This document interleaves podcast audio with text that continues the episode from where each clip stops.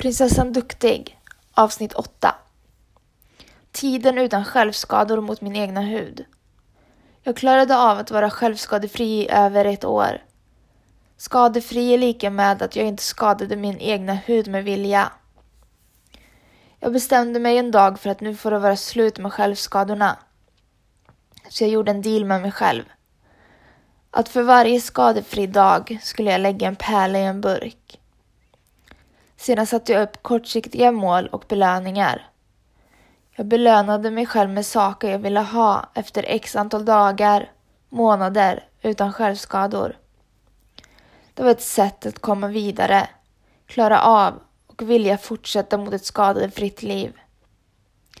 Det gick bra ett tag. Jag samlade in pärlor i min burk. Jag skaffade en tatuering som var ett av delmålen i min belöning. Jag kände att nu vände livet. Jag hittade kärleken. Skadorna mot min hud blev färre. Men det var något som hände.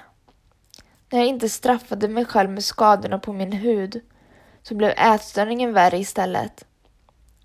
Jag bytte straffningsmetod. Ett självdestruktivt beteende mot ett annat. Så egentligen kan jag inte kalla det för skadefrihet det där året för jag bytte bara ut mitt beteende mot ett, mot ett annat. Det är svårt det där, vart jag ska dra gränsen. Men jag klarade i alla fall mig ifrån vassa saker i över ett år och det är något som är stort. Dock vet jag inte riktigt hur det gick till, mer än att jag hade en vilja till förändring och jag var så förbaskat trött på blod, sår och ärr.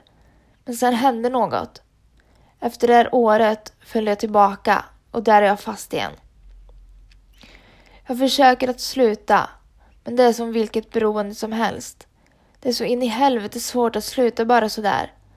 Även fast jag vet att jag klarade det då, då borde jag klara det nu också.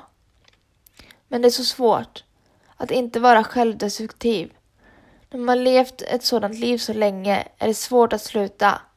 Sluta vara destruktiv mot sig själv.